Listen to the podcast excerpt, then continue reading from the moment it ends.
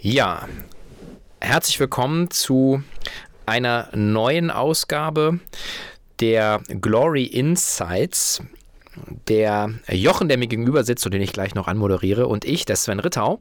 Wir freuen uns im Jahr 2020, das Thema nochmal mit etwas mehr Nachdruck anzugehen und würden gerne zum Thema die spannendsten Entwicklungen in der E-Commerce-Börsenwelt 2019 in dieser Folge sowie einen kleinen Ausblick auf das Jahr 2020 ähm, euch geben. Und äh, aber erstmal ein herzliches Willkommen, lieber Jochen. Ja, dann äh, legen wir doch äh, gleich mal los. Wir hatten ja in äh, der Vergangenheit, oder hast du ja viel auf Exciting Commerce auch, sagen die Entwicklung der, der Glory 50, der, der Top-Player im, im Handel von morgen schon einiges äh, ausgeführt. Wir haben das Ganze auch nochmal in einem Glory Quarterly zusammengefasst. Also für diejenigen, die dort äh, nachverfolgen wollen, können sich da auch gerne eben für den Newsletter entsprechend anmelden. Das würden wir auch in den Shownotes verlinken. Aber vielleicht sag mal aus deiner Sicht, was waren denn so die, die spannendsten Entwicklungen 2019 sozusagen in dem Börsenjahr? Im Grunde war es ja ein tolles Jahr für alle. Dadurch, dass es am Anfang des Jahres eingebrochen ist, sind alle äh, Kurse quasi gut gelaufen, alle Indizes gut gelaufen. Deswegen war es ein bisschen ein trügerisches Jahr. Ich habe äh, deshalb auch den Versuch gemacht, eine Jahressicht, eine Zweijahressicht zu machen, äh, weil dann sieht man so ein bisschen besser, was sind denn die wirklichen Gewinner ähm, jetzt über den Zeitraum. Wenn man nur 2019 betrachtet, dann war eben ähm, HelloFresh der, der absolute Überflieger, ähm, ist aber auch einigermaßen eingebrochen. Und wenn man zwei Jahre betrachtet, und das ist eigentlich auch das, was man gesehen hat, ist Okado das, was am meisten äh, ähm, abgegangen ist, wenn man es jetzt mal flapsig formuliert, und auch sich am meisten, am besten strategisch weiterentwickelt hat. Okado war ja so ein Fall, ähm, ein schwieriger Fall, weil viele nicht dran geglaubt haben, oft gesagt wurde, gegen Amazon hat Okado nie eine Chance und Foodgeschäft ist ohnehin schwierig. Und dann hat man eben gesehen, wie sich Okado die letzten zwei Jahre quasi verpuppt hat, von einem Food-Player hin zu einem Tech-Infrastruktur-Player und unheimlichen Erfolg hatte in der Vermarktung seiner Technologie, seiner Logistikinfrastruktur und da jetzt global unterwegs ist. Und das wird auch wertgeschätzt. Und gleichzeitig haben sie ihr Foodgeschäft ausgelagert, mit Marks Spencer zusammengebracht, ähm, können das da weiter führen, haben einen starken Partner. Also ich gerade diese Konstellation finde ich schon eine Art von Traumkonstellation, weil Max und Spencer genau da in diesen Food-Bereichen stark ist, ähm, wo Okado Schwäche, Schwächen hat, also sprich Eigenmarken und, und wirklich äh, frisch zubereitetes ähm, Food. Und deswegen ist das auch äh, das spannendste Unternehmen in dem, in dem ganzen Bereich. Ähm, ist ein bisschen, wenn man nur 2019 betrachtet, glaube ich, äh, ist etwa drei oder vier ähm, Platz. Also insofern äh, etwas unter Wert geschlagen. Aber das ist wirklich eigentlich der Überflieger der letzten Jahre. Und ähm, wenn man sich im Vergleich dazu anguckt, muss man sich ein bisschen auch mal die, die Glory Performance im Vergleich zu dem, was ein Amazon zum Beispiel macht, anguckt. Ja. Ähm, also das letzte Jahr war halt schon ein bis auf einen kurzen Absturz und wieder Aufstieg ein zähes Jahr, weil sich im Grunde der Kurs sehr stabil oder wenig volatil bewegt hat ähm, und aber vergleichsweise gut geschlagen hat im Vergleich zu Amazon, das auch weg ist von seinen Höchstkursen, im Vergleich auch zu Zalando oder anderen, die da weg sind. Also da bewährt sich dann auch diese Mischung, die wir haben. So ein paar Schwergewichte ähm, und viele eben auch ähm, kleinere Unternehmen und eben HelloFresh ist klein gestartet, ist jetzt durch die Performance natürlich höher gewichtet, äh, weil das in der, in der Vergleich der Dynamik ähm, zulegt. Ähm, die fangen das letztendlich dann wieder auf, was so die, die Hauptschwergewichte nicht äh, bringen. Und der letzte Punkt vielleicht noch China was durch den Handelskonflikt eigentlich immer so das schwierige Thema war, was sich jetzt aber zum Jahresende dann so weit entspannt hat, dass tatsächlich auch ein Alibaba jetzt wieder Richtung Höchstkurse geht. Und jetzt haben wir JD noch drinnen. Äh, VIP-Shop hat sich wieder gefangen, war ja auch ja. lange ein Sorgenkind da ja. drinnen. Deswegen auch diese ganze, ähm, also China jetzt als Segment in dem, in dem Fonds ähm, hat sich gestärkt in dem Jahr und hat einfach jetzt einen höhere Gewichtung in dem Gesamtfonds, was auch zu richtig ist. Also es hängt noch hinterher, hat noch mehr Potenzial als andere Bereiche und deswegen bildet, bilden die Glory 50 und wir haben sie ja dieses Jahr umbenannt von Glory 25 auf Glory 50, eben um ja. ein bisschen breiter dazustehen, um auch die Möglichkeiten zu nutzen, was die Börsengänge bringen. Also steht das, der, der Gesamtindex und der Fonds jetzt sehr viel stabiler da und, und ähm, glaube, das ist auch ein Zeichen gewesen. Dadurch, dass es eben so wenig geschwankt hat, sieht man auch, die einen steigen, die anderen fallen und ähm, am Ende ja, es ist, ist vielleicht langweilig, wenn man, wenn sich so gar nichts tut, ähm, aber es ist dann auch wieder beruhigend, wenn man sieht, das gleicht sich dann aus und ähm, am Ende, und jetzt haben wir ja so eine Dynamik ins neue Jahr, gab es tatsächlich nochmal eine Jahresendrallye und jetzt sind wir über 140 wieder gehen jetzt hoffentlich Richtung 150 als vom, vom Kurs her. Mhm. Ähm, also jetzt kann man wieder ganz zufrieden sein, eigentlich, was die Gesamtperformance angeht. Ja, ich meine, das war ja auch ähm, für die, die vielleicht jetzt erst einsteigen hier in diese äh, Podcast-Reihe, ja auch der Gedanke, dass wir äh, damals dann vor ja doch über vier Jahren ähm, gesagt haben, wir wollen eben ein, ein, ein irgendwie es, es, schaffen, in einem, in einem Vehikel sagen, die Dynamik des Onlinehandels abzubilden ähm, und auch an diesem Wachstumspotenzial letzten Endes eine Möglichkeit schaffen, dass jedermann daran teilhaben kann und jetzt seit Auflage irgendwie etwas über 40 Prozent jetzt gewachsen, was jetzt, äh, was jetzt schon ganz solide ist. Ich glaube, wir beide haben uns ein bisschen, bisschen mehr erhofft. Natürlich, wir haben immer ein bisschen das, das positivere Bild auf den Handel, weil wir auch viel unter die Motorhauben schauen der Companies ähm, und dann sieht man eben, dass dieser Portfolio-Gedanke immer auch der richtige ist, weil man ja auch gar nicht wirklich weiß, wenn vor zwei Jahren jemand gesagt hätte, Mercado Libre entwickelt sich so äh, oder als eBay sich davon getrennt hat, ähm, dann äh, wäre man wahrscheinlich ausgelacht worden und jetzt sieht man halt, wie, wie stark ist ja, glaube ich, sogar eine Bewertung höher als, als eBay zeitweise ja. jetzt gewesen oder immer noch. Genau. Ähm, also das sind ja auch so die Sachen, wo wir beide, glaube ich, auch sagen, okay, ja, ähm, genau so, so einen breiten ja, Indiz darf man ihn nicht nennen, aber im Prinzip schon so ein Portfolio an den besten äh, Playern im Onlinehandel, das, das ist schon sehr sinnhaft. Und man muss auch dazu sagen, also dadurch, dass wir, wir bedauern dass die Performance jetzt nicht so groß war, aber gleichzeitig muss man es aus Potenzialsicht auch so sehen, die Umsatzentwicklung war dynamischer als die Kursentwicklung. Das heißt, wir hinken der gesamten Entwicklung hinterher und ähm, E-Commerce war jetzt eben nicht das Thema, was die Börse begeistert hat die letzte, das letzte Jahr oder die letzten zwei Jahre. Da sind Tech-Themen äh, besser gelaufen, manche andere Themen, aber wir sind halt bewusst konzentrieren wir uns auf, auf, den, auf das E-Commerce-Segment und sind eben da auch gefangen, können aber dadurch eben auch ganz gut einschätzen und sagen, okay, Umsatz hat sich so und so entwickelt, Kurs nur so und so. Das heißt, das wird irgendwann wieder nachlaufen und äh, in so einer Phase sind wir jetzt gerade. Deswegen kann man es bedauern, wenn auch zum Beispiel jetzt der, der, die Glory 50 hinterherhinken zu Nasdaq oder anderen Kursen, weiß aber genau, im Grunde das Potenzial ist weiterhin da von den Unternehmen und äh, irgendwann wird es als Index aufholen und, und, und, in die Richtung gehen. So ist der Stand jetzt. Also deswegen gut gelaufen im Grunde, zumindest das 2019 und ähm, aber mit Potenzial, weil die Bewertung jetzt günstiger ist als noch Ende 2018, also Ende 2018 ohnehin, weil es da ab, äh, eingebrochen ist, aber als die Jahre zuvor, sage ich jetzt mal allgemein. Wir sind da nicht, äh, nicht am Limit und ich hatte es ja gesagt, Amazon ist nicht auf Höchstkurs, ähm, Alibaba ist jetzt auf Höchstkurs, hinkt aber dann wieder so stark der Amazon-Entwicklung hinterher. Ja. Das heißt, da ist überall Potenzial da und wenn man sich mal anguckt, wie ein Alibaba umsatzseitig zugelegt hat die letzten Jahre im Vergleich zum, zum Börsenkurs, dann weiß man im Grunde, was da noch an Potenzial dahin, äh, drin steckt. Ja, und ich denke auch, dass die, die Schwierigkeit ist ja letzten Endes, wenn man sagen Single-Stock-Picking macht. Äh, wir hatten das ja auch schon mal diskutiert ähm, im Focus Money, dem Musterdepot. Man sagt, zu welchem Zeitpunkt steigt man ein, mit welchen Stückzahlen, wann geht man raus.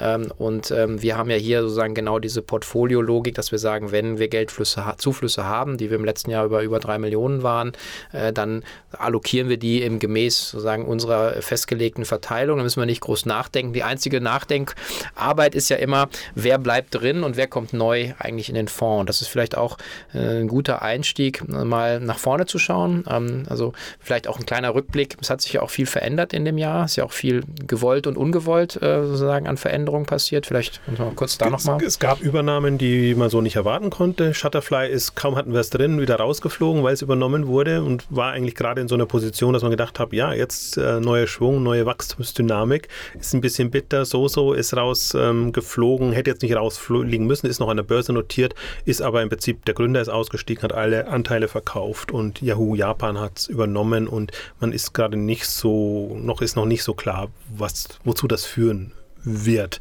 Ähm, also deswegen mit, mit dem neuen quasi Mehrheitseigentümer ähm, fand ich es vernünftiger, das erstmal rauszu geben oder rauszunehmen. Und dann haben wir eben auch so Börsengänge, auf die wir gehofft haben, so die Home24, Westwings und, und wie sie alle heißen, ähm, die wirklich eine enttäuschende Performance hingelegt haben, weil die Zahlen einfach nicht so waren, ähm, wie man das sich erhofft hatte oder wie es beim Börsengang angekündigt war, beziehungsweise wie sie, da, zum Teil sind es auch interne Fehler, die dann einfach passieren. Einfach äh, die können sich wieder fangen, werden sie wieder fangen, aber die Erfahrung jetzt aus den letzten Jahren ist, ähm, man muss diesen Abstieg im Grunde nicht mitmachen, sondern es gibt bestimmte Kriterien, nach denen man entscheiden kann, ähm, ist es relevant und das heißt halt schon, wir wollen halt gefestigte Unternehmen drin haben. Wir wollen nicht Unternehmen nur drin haben, nur weil wir daran glauben, dass sie sich irgendwann fangen, sondern die müssen Wachstum haben, die müssen eine solide Strategie haben, es muss relativ klar sein, wohin es geht und äh, diese Restrukturierungsfälle und, und was, was eben dann passiert, das ist nicht was, was, was äh, der Glory abbilden muss. Ähm, das ist jetzt für mich auch so eine Erkenntnis, dass man da früher reagiert und Sinova haben wir jetzt zum Beispiel wieder reingenommen. Ähm, die waren eine Zeit lang, wollten sie sowohl Brasilien als auch Frankreich machen. Mhm. Ähm, das hat nicht so geklappt. Dann sind sie nach unten gegangen. Inzwischen haben sie sich restrukturiert, haben wieder vernünftige Wachstumsraten und im Prinzip stehen sie jetzt so da, dass sie alle Kriterien wieder erfüllen. Und deswegen kann man die im Grunde wieder mit reinnehmen. Ähm, also daran, daran würde ich es immer festmachen, was, was jetzt ein relevanter ähm, Case ist. Und da ist wirklich viel passiert 2019. Also es gab in keinem Jahr zuvor so viele Auswechslungen äh, und so viele Geschichten, wo man reagieren muss. Es ist ja nicht so sehr aktiv, sondern man hat einfach so einen Fall und muss dann entscheiden, ja. was passiert. Also insofern war das schon ein, ein spannendes Jahr, aber gleichzeitig auch eins, was eigentlich erlaubt hat, das wieder auf so solide Beine zu stellen. Es sind auch ein paar wenige Werte drin, ja. muss man auch sagen. Und jetzt 35. 35 ne? sind wir jetzt, wir waren ja. schon mal bei 37. Ja. Ähm, nicht für alles findet sich sofort ein Ersatz. Wir haben auch viele Börsengänge gehabt, haben auch jetzt viele wieder reingenommen, die frisch an der Börse waren.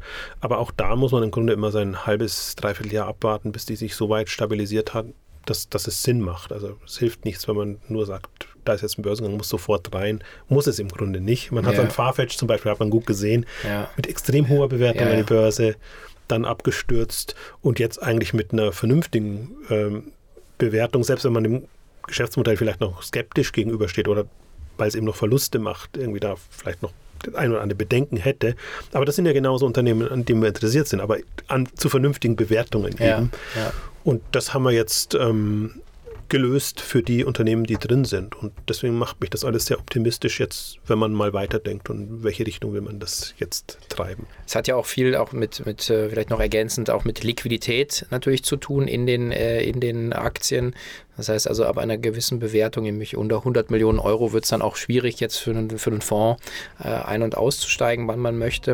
Äh, das ist auch nochmal so, so ein Indikator für uns, ähm, wo, wir, wo wir dann eben auch meistens äh, reagieren müssen. Und ähm, jetzt ist ja auch, wenn man ein bisschen nach vorne schaut, äh, ja immer noch wahnsinnig viel Bewegung drin. Also die, äh, sagen, was sozusagen an, an sagen, Pipeline gefüllt ist bezüglich weiterer Börsengänge sind auch Kandidaten schon an der Börse, die wir noch nicht drin haben.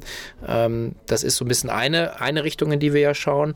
Das zweite ist, das ist auch vielleicht eine Diskussion, die wir heute etwas vertiefen wollen ist, äh, inwieweit man sozusagen das reine Handelsthema auch nochmal aufweicht. Also da gibt es ja so auch, kann man auch Gedankenspiele, die wir haben. Äh, auch immer wieder Diskussionen, auch Leute, die auf uns zukommen und sagen, ja, warum habt ihr nicht den und den mit drin, wo wir dann immer sagen, ja, aus den und den Gründen.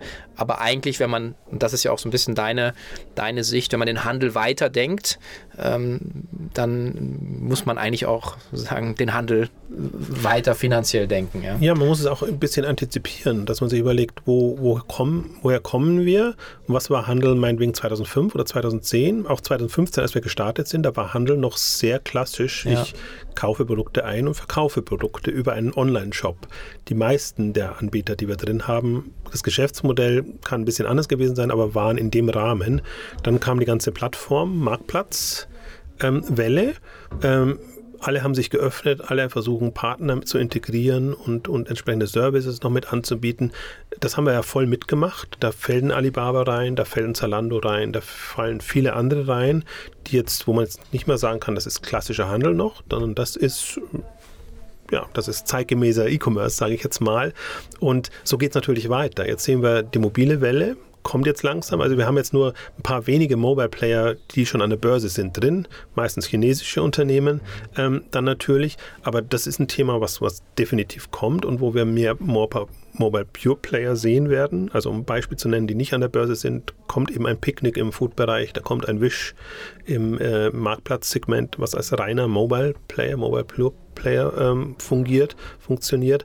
Ähm, das sind Kandidaten, die in den nächsten fünf Jahren auf uns zukommen und dann sieht man auch, wie der Markt sich letztendlich ein bisschen dreht und wie neue ähm, Anbieter oder andere Anbieter zu E-Commerce-Anbietern werden. Also speziell im Payment-Bereich sieht man das, wie die versuchen, ähm, nicht mehr nur der, im Checkout der Payment-Anbieter zu sein, sondern über eine Endkundenbindung, PayPal wäre so ein Beispiel oder, oder Klarna oder andere, ähm, Apps zu entwickeln, ähm, wo man quasi an der Zahlstelle auch shoppt. Und die versuchen dann eben Produkte, Sortimente einzubinden und oder eine App so bequem zu machen im Einkaufsprozess.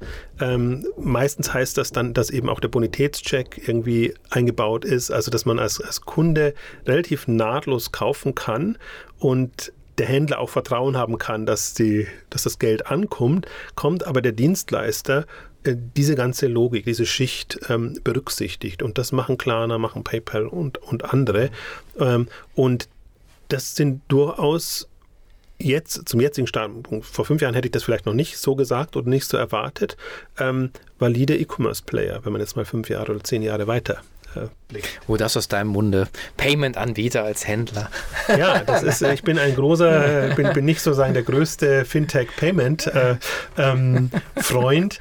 Äh, ähm, aber manche, und die machen das auch wirklich gut, mhm. und man sieht es auch in China mit, mit Alipay und, und WeChat, ja. ähm, ähm, wie, wie sich das dreht. Und das muss man aber aus, aus analytischer Sicht, muss man es ernst nehmen. Das sind, ähm, das sind Wettbewerber, die dem Handel den Rang streitig machen können. Und vor allen Dingen sind das Wettbewerber, die Plattform. Ja, das ist das Stichwort können. natürlich, ja.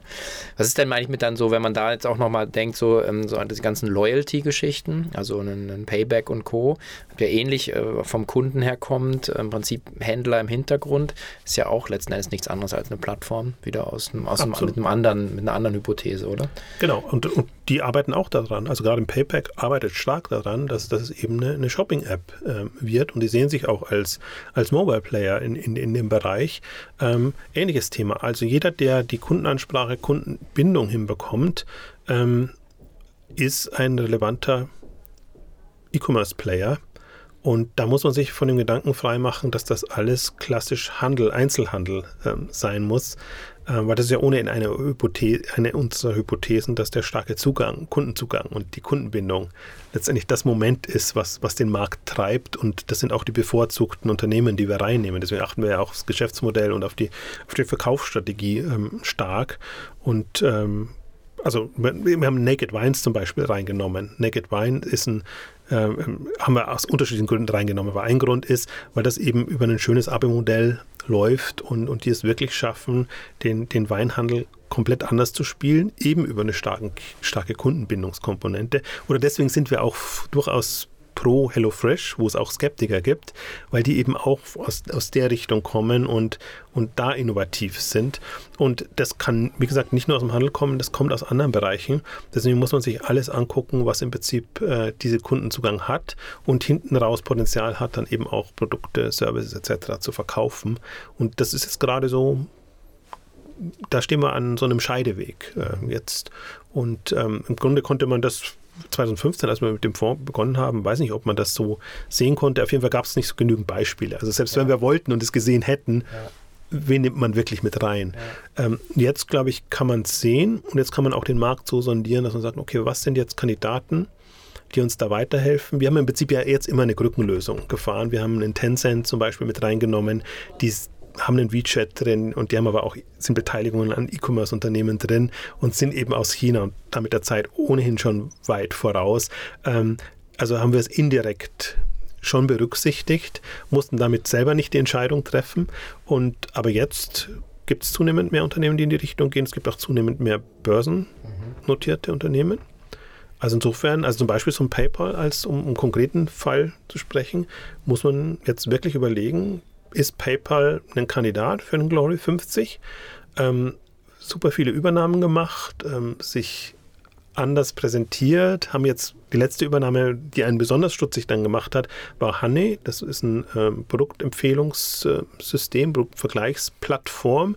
ähm, die für sich gesehen nicht so spannend ist, aber im Kontext mit PayPal zusammen mhm. eigentlich viele an Daten, an Informationen, an Händlerbeziehungen PayPal bietet, die sie so noch nicht hatten ähm, und damit neues Potenzial, wirklich ähm, Shopping-Apps auch mhm. zu etablieren. Okay.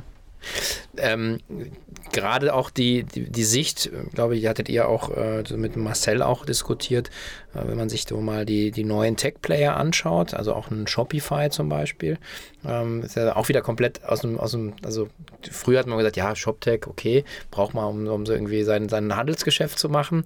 Jetzt entwickelt sich auch das wiederum zu einer Plattform. Auch darüber äh, letzten Endes sagen, sagen indirekten Kundenzugang, eine Bindung.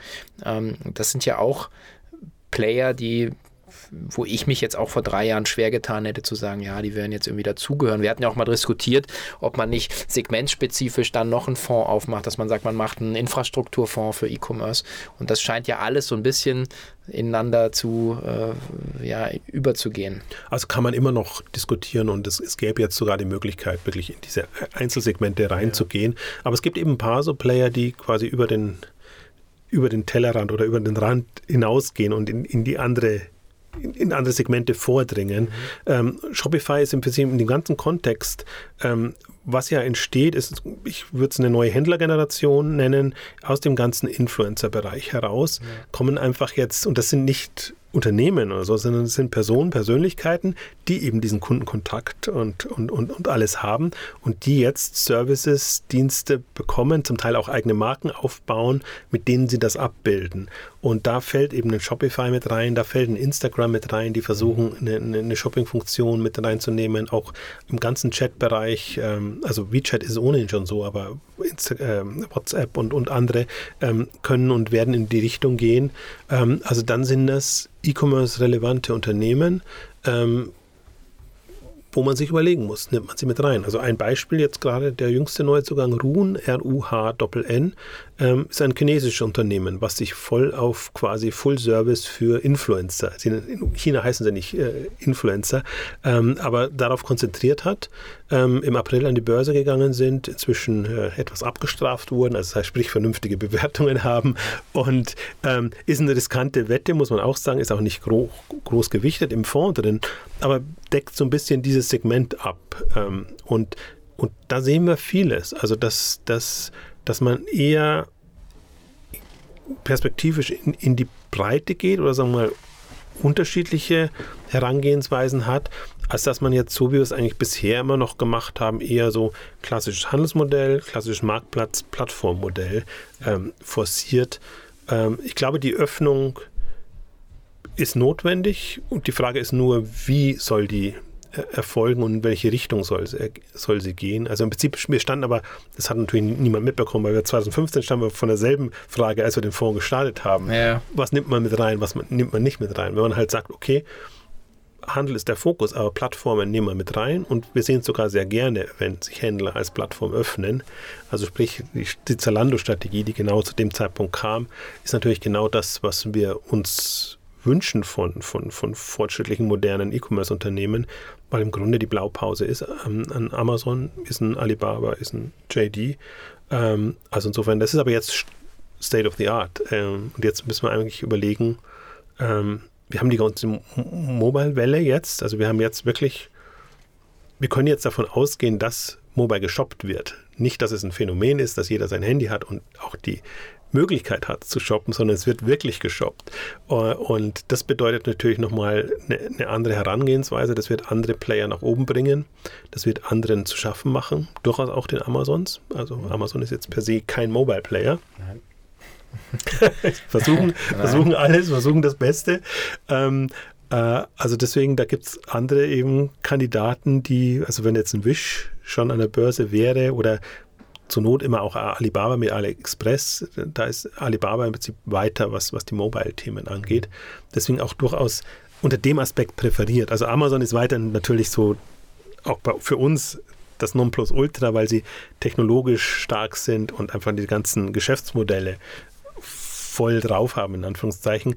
Aber jetzt rein aus einer Handelssicht heraus äh, ist jetzt nicht unbedingt Alibaba, äh, Amazon der, der Star, würde ich jetzt mal sagen, sondern es gibt ja in der Branche auch die Diskussionen, ähm, ob ähm, Amazon gerade in dem Handelsbereich ähm, einen Zenit überschritten hat. Die letzten Zahlen sahen so aus, mhm. die Anfang 2019 kamen.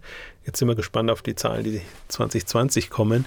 Dann kann man es beurteilen. Aber ähm, also ich glaube, man muss da ein bisschen weiterdenken und man muss jetzt die Weichen stellen ähm, und sich wirklich die Unternehmen rauspicken, die auch das Potenzial haben oder sagen wir mal jetzt schon am weitesten sind und vielleicht auch nicht so, dass nicht die super riskanten Wetten, sondern also PayPal gibt es schon lange und ja. PayPal hat die Trennung von eBay sehr gut getan und hat das genutzt und hat sich komplett neu und anders aufgestellt, hat super spannende Beteiligungen gemacht. Also eBay ist ja zum Beispiel äh, nicht drin. Also einfach die wir sehen halt da im Umsatz eine Seitwärtsbewegung, wir sehen halt eine strategische äh, Rückwärtsbewegung. Äh, also das ist ja auch die Überlegung, die wir da machen, warum wir ein eBay nicht drin haben. Ja, genau. genau. Auch weil der Fokus auf Wachstumsunternehmen ist. Genau. eBay an sich ist kein schlechtes Unternehmen, wenn man jetzt auf Gewinn mhm. ähm, achtet. Also deswegen, aber es ist halt in dem, so einem dynamisch wachsenden Markt ist es notwendig, mindestens mitzuwachsen. Und ein eBay ist wirklich eher, also verliert eher Umsatz also äh, verliert eher Außenumsatz. Witzigerweise Umsatz verliert es nicht, weil sie höhere Marge, höhere Provisionen verlangen und das dann doch wieder ausgleichen. Das ist so das, äh, das äh, äh, Irritierende daran. Ähm, aber jetzt aus einer Glory-Sicht heraus ist eBay leider kein Wachstumstreiber mehr. Und ich finde, da, das sieht man jetzt auch nochmal ganz gut durch diese Trennung äh, PayPal und eBay, weil PayPal dieses Wachstum voll mitgemacht hat mhm. und jetzt äh, drei bis viermal so hoch bewertet wird wie, wie eBay. Ja. Und im Grunde ist eBay das stärkere Unternehmen gewesen oder eigentlich der, der wäre prädestinierter gewesen, um einfach da eine führende Rolle zu übernehmen. Mhm, okay. Das heißt, wir ähm, haben da ja auch noch kein abschließendes äh, Urteil gefällt, wie wir das jetzt erweitern, aber das ist die sehr fruchtbare Diskussion, die wir ja gerade führen.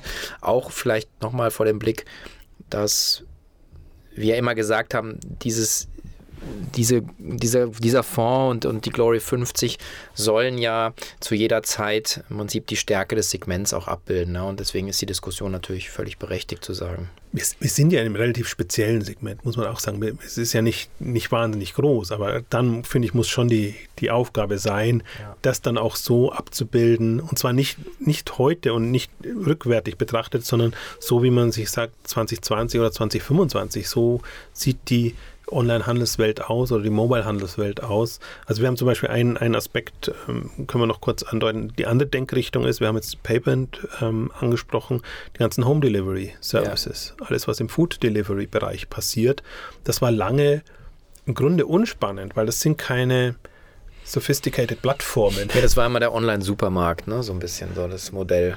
Die Denke war das so ein bisschen. Ja, genau. Und, und jetzt, jetzt haben wir aber, jetzt sehen wir, dass dass die ganzen ähm, Restaurantlieferdienste hochgekommen sind ähm, und starke Mobile-Apps haben. Also da sind wir wieder beim Thema, eine starke Kundenbindung hinbekommen haben und damit relevante Player sind, weil die im Prinzip die Möglichkeit haben, und der ein oder andere testet das auch, nicht unbedingt am deutschen Markt, aber in anderen Märkten, äh, eben nicht mehr nur das Essen sich liefern zu lassen, sondern eben auch andere Produkte und ähm, anzubieten.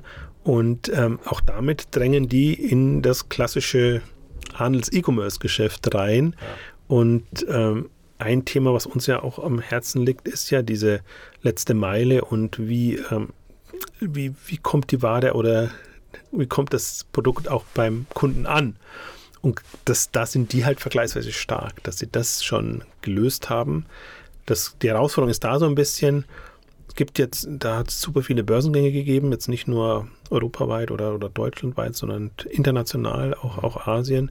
Ähm, gleichzeitig sind die extrem hoch bewertet. Und äh, das ist so ein bisschen doch der, der, der Punkt dabei. Die Frage ist, wann, wann nimmt man die mit rein, beziehungsweise wie hoch sieht man das Potenzial noch?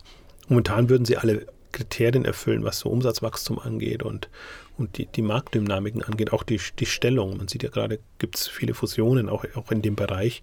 Ähm, aber die, die Frage, ob man das nicht auch beimischt, also als, als, als Thema, weil es eben relevant sein kann, sein wird Und wir haben ja ohnehin, also ein Segment, was wir ja aufgebaut haben oder ausgebaut haben seit 2005, ist das Food-Segment.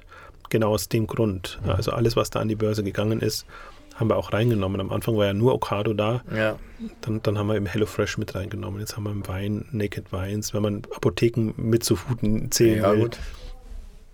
Shop Apotheke, Doc Morris, äh, also zur Rose ist mit drin. Auch so Anbieter wie, auch natürlich ein Zooplus oder, oder, oder Chewy ist jetzt ja neu drin, die einfach auf, das sind halt verderbliche Güter, die man immer wieder schön nachbestellen muss. Und das sind andere Geschäftsmodelle, die hier eine Rolle spielen und im Grunde stärkere Geschäftsmodelle, weil die Kundenbeziehung stärker ist. Häufigere Bestellungen, äh, die ganze Bestelleinnahme und, und diese Themen sind da viel, viel relevanter. Deswegen glaube ich, dass da eher Lösungen entstehen ähm, als bei einem klassischen, ja, nehmen wir Amazon oder einen klassischen Elektronikhändler.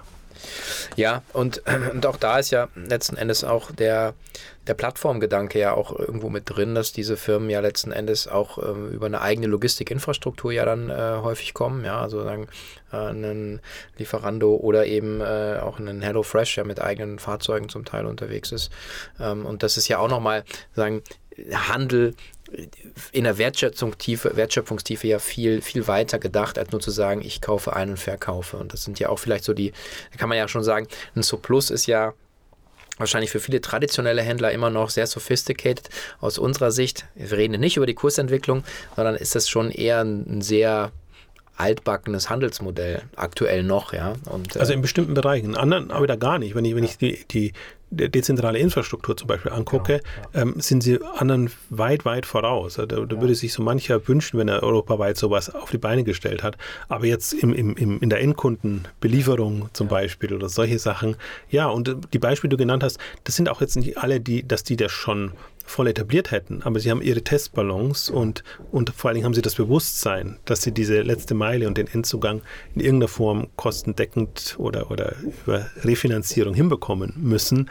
Und vor dem Hintergrund sind sie ja spannend, weil dann einzusteigen, wenn das noch im Werden ist, ist natürlich lukrativer als äh, dann, wenn es durch ist, dann ist das in der Bewertung enthalten und dann hat man auch keine Chancen. Also deswegen jetzt die Gedanken und vielleicht jetzt aus, aus Sicht der, der Lieferdienste auch spät, weil die sind ja schon alle an die Börse und, und, und groß geworden. Aber jetzt aus einer E-Commerce-Sicht wären sie eigentlich jetzt erst so richtig spannend, weil sie eben sowohl Delivery, also letzte Meile, als auch Mobile äh, eigentlich ein, viele Punkte für sich haben. Und ähm, ja, aber das Schöne im, im Grunde am Fonds ist, wir müssen es nicht entscheiden. Wir müssen nur ja. Kriterien festlegen und dann können wir im Prinzip alle reinnehmen oder alle relevanten reinnehmen. Äh, wir müssen nicht picken. Und das ist auch das, das Angenehme, dass, dass der Fonds ja eher ein passiv gemanagter Fonds ist. Also sprich, wenn man mal definiert hat, zu welcher Gewichtung kommen welche Themen rein, ist es eigentlich mehr oder weniger eine Anpassung und wir lassen uns genauso überraschen, wie die Dynamiken sind dann, als dass wir jetzt täglich sagen, der muss rein, der muss raus, etc. Und das soll schon eigentlich wirklich, wir, wir wollen die Themen festlegen und, und, festsetzen, auch durchaus die Regionen. Wie stark ist China vertreten im. Vergleich zu Südamerika, wie, wie groß Europa und, und die westlichen Märkte noch. Also diese Rahmenbedingungen, da muss man sich viele Gedanken machen und das muss man auch justieren, damit man so ein gewisses Risikoprofil ähm, hinbekommt. Aber dann ist es, wir sind keine Stockpicker in, in, in dem Sinn. Das ist mit das Schwierigste und du hast es ja angedeutet, wir haben zwei Jahre lang das, das Focus Money Depot gemacht, ja. wo man zehn Unternehmen rauspicken muss und dann genau vom Timing her so, dass es auch performt. Also wir haben immer jedes Jahr als erster abgeschnitten. Ja. Daher nicht, aber nicht immer sozusagen in der, in der Performance so, dass man sagt, der Glory Fonds ist meistens besser gelaufen ähm, als das, was man da so schön rausgepickt hat. Und man hat das ja mit einem Bewusstsein gemacht. Man weiß ja im Prinzip. Wir wurden dann ausgeladen, weil es zu langweilig wurde, weil wir immer gewonnen haben. Äh, nein, also, äh, aber es ist ja genau ein komplett anderes Spiel. Und ich denke, wir. Ähm, man kann auch gar nicht von Wette sprechen, sondern was auch was, was, was wir ja, was die, die Investment-Hypothese ist ja, dass dieses Segment einfach ähm, eines der dynamischsten äh, Segmente ist und dieses Segment ist auch von der Marktreife her weiter als viele sagen gehypte Segmente jetzt, sei es jetzt äh, Distributed Ledger Technology oder so weiter, wo man noch gar nicht, gar nicht Produkte hat. Ähm, das ist auch alles sehr Early Stage. Bei uns ist es ja schon eigentlich ein sehr reifer Markt, Handel sowieso per se.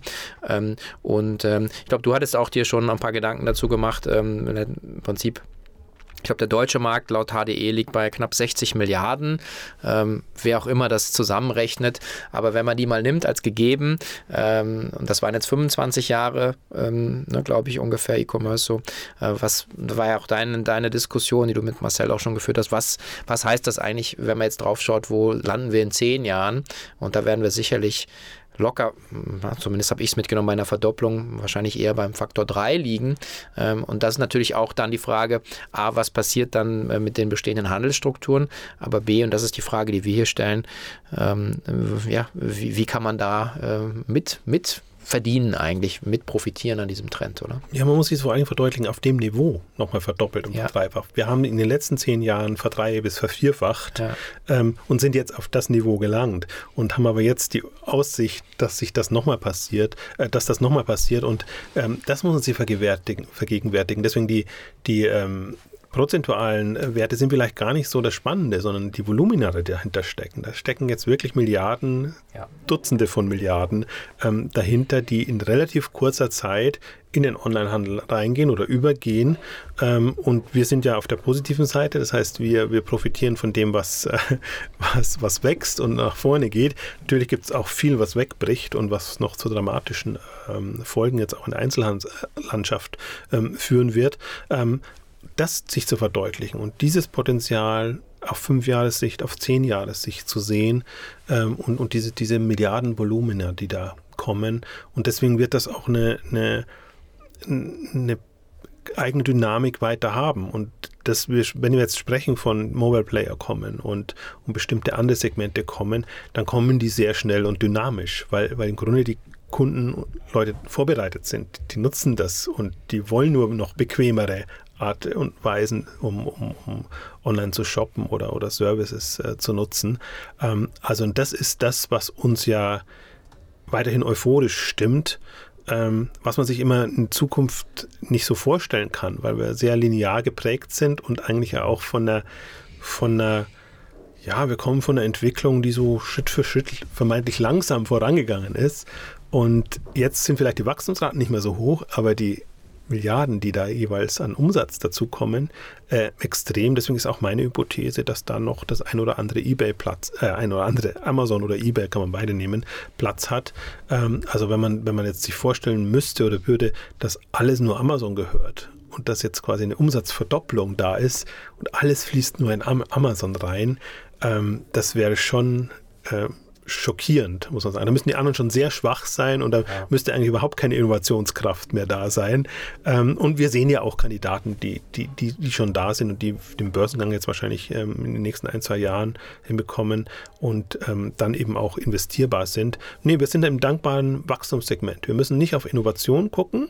Das gucken wir uns auch alles an. Natürlich freuen uns Voice-Anwendungen, AI-Anwendungen und was da alles noch kommt, weil ja. das den E-Commerce besser macht, aber das ist nicht unser Kernkriterium, sondern für uns ist Innovation immer Mittel zum Zweck. Die Wachstumstreiber nutzen das ohnehin ähm, oder bieten es auch an, wenn man sich Alibaba und Amazon anguckt, was die technologisch ja dem Markt auch zur Verfügung stellen. Ocado habe ich genannt als Beispiel. Ähm, das ist genau die Rolle, die auch E-Commerce und diese, diese Unternehmen äh, übernehmen können.